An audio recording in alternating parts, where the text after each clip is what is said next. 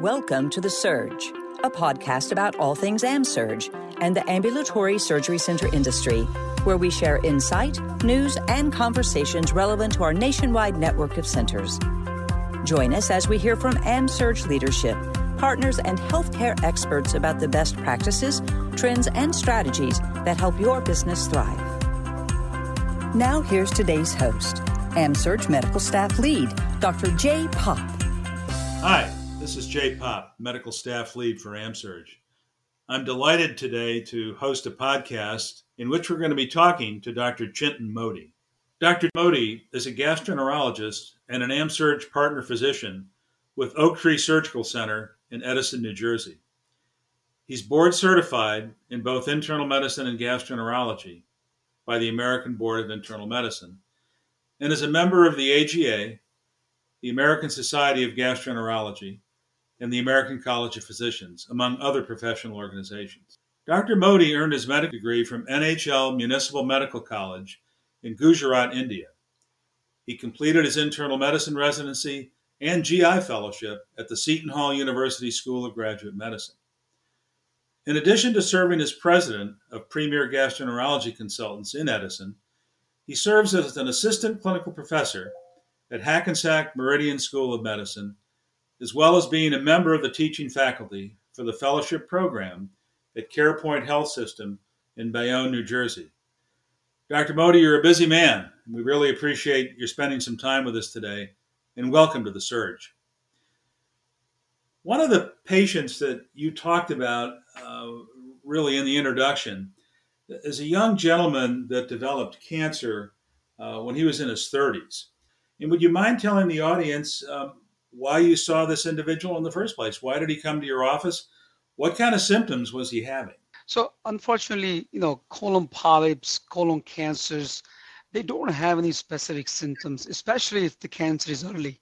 So this patient had presented with very vague symptoms, such as bloating, change in the bowel habit. What does he mean by that is that his frequency of the bowels, caliber of stool, is different than before, not necessarily diarrhea or constipation, but what he usually gets his bowels, that habit has changed. So we consider that as a change in bowel habit. That was the main reason he had seen me, and that's very subtle finding, but that turned out to be very important that I had recommended him to go for colonoscopy. Many times what happens is that this change in bowel habits or frequencies and consistencies of the bowel movement get blamed to change in the dietary habits. But otherwise, other times that those could be signs of some other cancers or polyps in the colon. Well, I think those are great points. And, I must share my own personal experience. I did have a number of patients in their 30s over my career with cancer, and it always was a great surprise to me, as I'm sure this was to you. We know now there have been some important changes in screening guidelines, and this is somebody in their 30s who would not necessarily have been picked up by screening, and again, it underscores the importance of paying attention to symptoms. But can you talk a little bit about what's happened to the screening guidelines over the last year? So that is surprising. Although we do see cancers now early and earlier age, the guidelines used to be 50 years to start with screening colonoscopy and do every 10 years, which has recently changed to 45 years to start and every 5 years. So everybody recognizes that nowadays we do see colon cancer earlier age than what it used to be. So that is the reason that the guideline has been changed.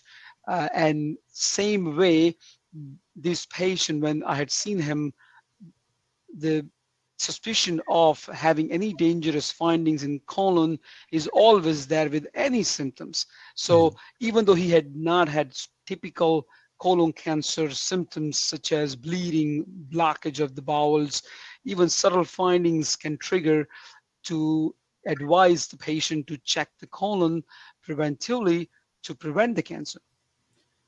I'm glad you made those points about the importance of symptoms and for us being good listeners, and even in patients under 45 who we might think of not necessarily being in a high-risk group, it's a patient like this that really gets your attention. So I think you've really covered off very nicely on some of the symptoms that we should think about. You might want to emphasize those again if you'd like, but can you tell us a little bit about, and this comes up a lot, you know, when we talk about screening colonoscopy, and I think our audience might really love to hear the difference between why we call one a screening and why we call another a diagnostic procedure.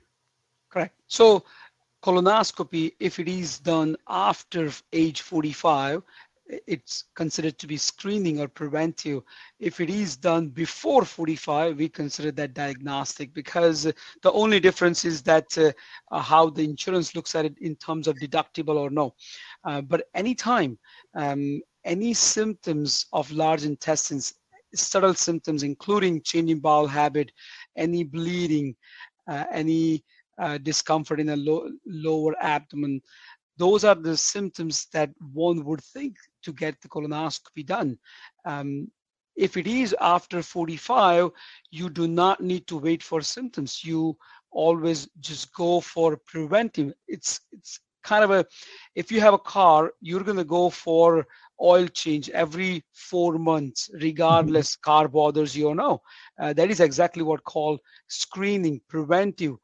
You don't have to wait for symptoms to happen, hence the name screening colonoscopy, and that is the age of 4, screening colonoscopy, which is set for age 45.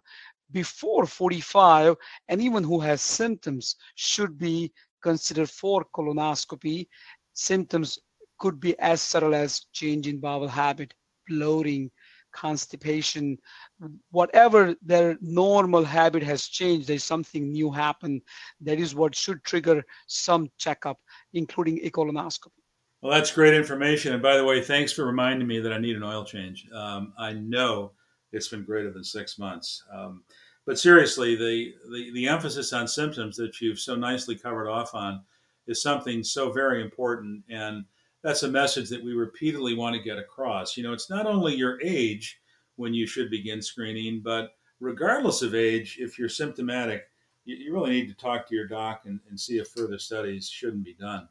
And, you know, now that we're seeing cancer in a younger age group in general, have you noticed in your experience, is there any specific characteristic? And I guess specifically, are you thinking more and more about genetic abnormalities? Are we finding more of that? Are you testing routinely in patients for maybe genetic markers or genetic inherited family cancer syndromes?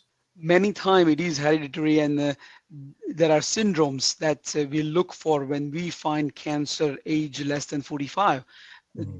Since it is not traditional. Traditional is after 45, and that is why the screening age has been set up as 45. We do check the specimens we sent for genetic syndromes, as well as there are blood tests. But someone has to have a cancer at younger age to check for those syndromes.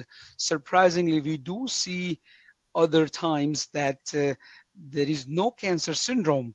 Environmental changes, diet changes, lack of fiber, a lot of other factors do play a role getting someone have earlier cancer. And that is the reason that, you know, one would offer colonoscopy earlier than age of 45. Other diseases such as inflammatory bowel disease, such as ulcerative colitis or Crohn's disease, also put increased risk to the general population to get colon cancer at earlier age. So those patient population also needs to be screened at certain interval to prevent cancer. And that is why those are the population that I'm discussing that are called increased risk for colon cancer. They certainly need screening colonoscopy before age 45, but the people who don't have any risk factors, any family history, those are not considered to be screening colonoscopy, but we look for symptoms and subtle findings and change in the habit, and those will suggest that checking colonoscopy or other means to prevent cancer. Great points. And you know, I think those of us who practice gastroenterology and others are very convinced about the value of colonoscopy. We know about early detection, but sometimes that's a hard sell for our patients, right? You know, what's been your experience in trying to convince a patient to get screening colonoscopy? You know, I'm going back to your change the oil analogy, and it's that kind of thinking where people say, well, why should I change the oil? My car is running fine. Why should I get a colonoscopy when I have no symptoms? How do you deal with that? So the first, question comes from the patient that nothing is broken, what to fix, especially for the screening colonoscopies. The mindset is that I don't have any symptoms. Why should I go check for? And now, the question here is that most of the early cancers and the polyps, would those patients have any symptoms? Answer is no. And that is the reason that screening colonoscopies that we should do to prevent future cancers, since these polyps and early cancers don't have symptoms. Preventively, we should go proactively check the large intestine to prevent cancer, should be the goal. So moving on a little bit, and we know about early detection of cancer, but in that unfortunate case where we find cancer, now it can be a great find if we find it in the head of a polyp and we know we can essentially cure the patient with a polypectomy, but other situations where we find something a bit more serious. And it's, of all the years I practice, it never got any easier to tell a patient and their family that they had cancer. So how do you approach that? How do you give that kind of news? Do you try to paint sort of an optimistic picture? You know, here are the positives. And also, do you consider advising them, especially in the case of colon cancer, that they need to talk to their first-degree relatives, since those patients are now at increased risk? And what kind of counseling do you give them? So a lot of things, actually. And there is no perfect way that one can deliver cancer news to any patient. It is always a dilemma how to present that. But there are definitely few factors play a role to determine the future outcome. How do you talk to the patient? How do you deliver the news? I do deliver the news to the patient and the family in a very optimistic way. First of all, reassure the patient that this is not an end of the world. There are a lot of things that get in your favor. Encourage them, show them positive findings that it is only limited to the colon. You could still be cured. And sort of thing to encourage them and participate in the future interventions and treatment, which will lead to their, win in their fight against the cancer. I always tell the patients that you're not alone. The entire medical team is with you, and that helps them go through the whole process. Also, I do not just reassure, but just I call personally to the oncologist and the surgeon to get them appointment the very next day after the colonoscopy, and when they have heard about the diagnosis, because the time from the diagnosis of the cancer to the first treatment is very crucial in the future cure of that cancer. Last but not least, I also suggest them that talk to their first degree relatives, because their risk of getting cancer is now automatically increased, and they have to go very early age now.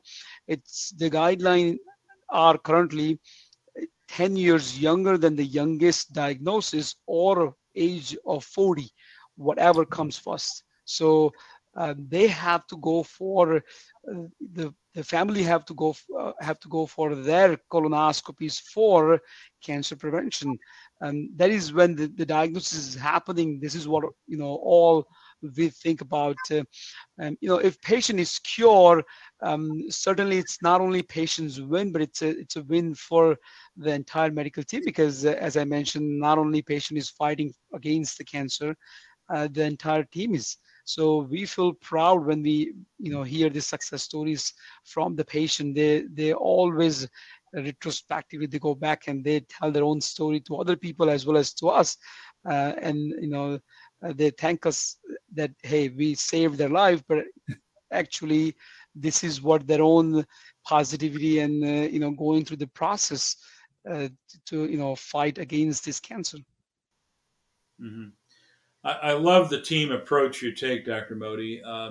It's one thing to have to deliver the news, but to have the patient understand, like you said, that this is not a fight that they're going to have to pursue alone. There's going to be help along the way. And I'm particularly impressed that you pick up the phone, you call the surgeon, you call the oncologist, whatever is necessary to really make sure that a treatment plan has been spelled out. So kudos to you.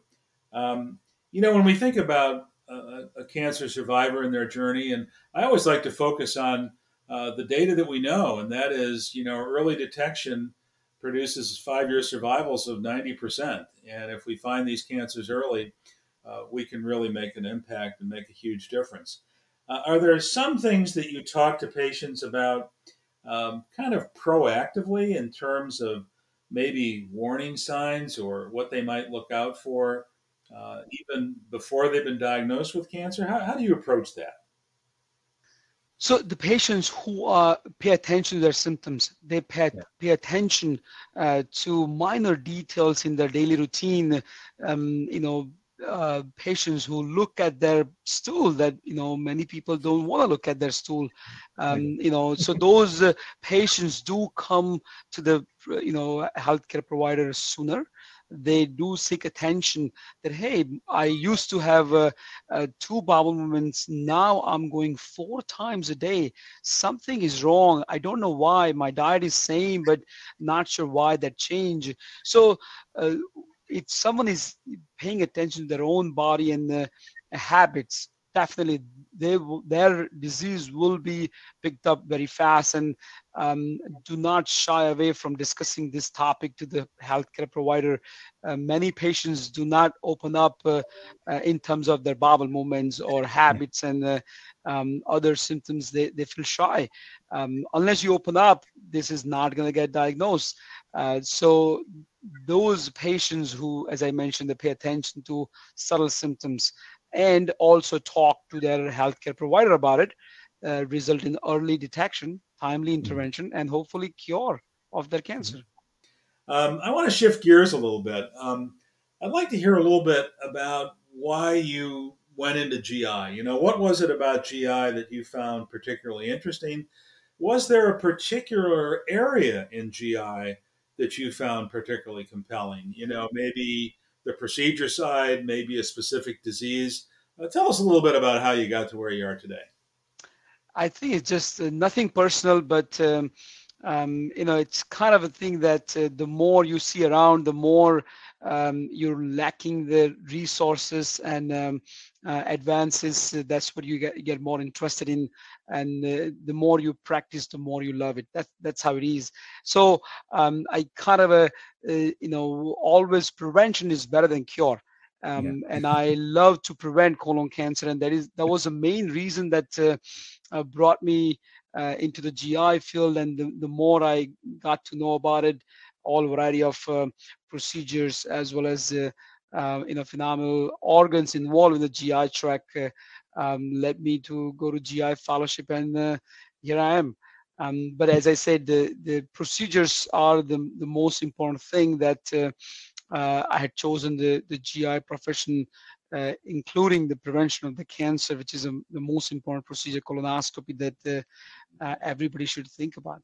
So on a sort of a related note, I want to talk a little bit about your association with the Oak Tree Surgery Center. How long have you been with them? Have you found much of a difference in practicing in an outpatient ASC like Oak Tree versus the hospital? Talk to me a little bit about that. So with Oak Tree Surgical Center, I'm since 2015, so 6 years. So, the colonoscopies are electively done as an outpatient. And many times insurances don't approve it to be done in a hospital, or patients are shy to go to hospital for a variety of reasons. The Oak Tree Surgical Center is an ambulatory center where outpatient elective procedures are done very easily, safely, and efficiently, and hence, I got in touch with them to get the elective screening colonoscopies, as well as obviously endoscopy and other, GI procedures. So that is how I got to, work there. I knew the medical director there, who is a great physician also. Through him, I had applied and I had started working there.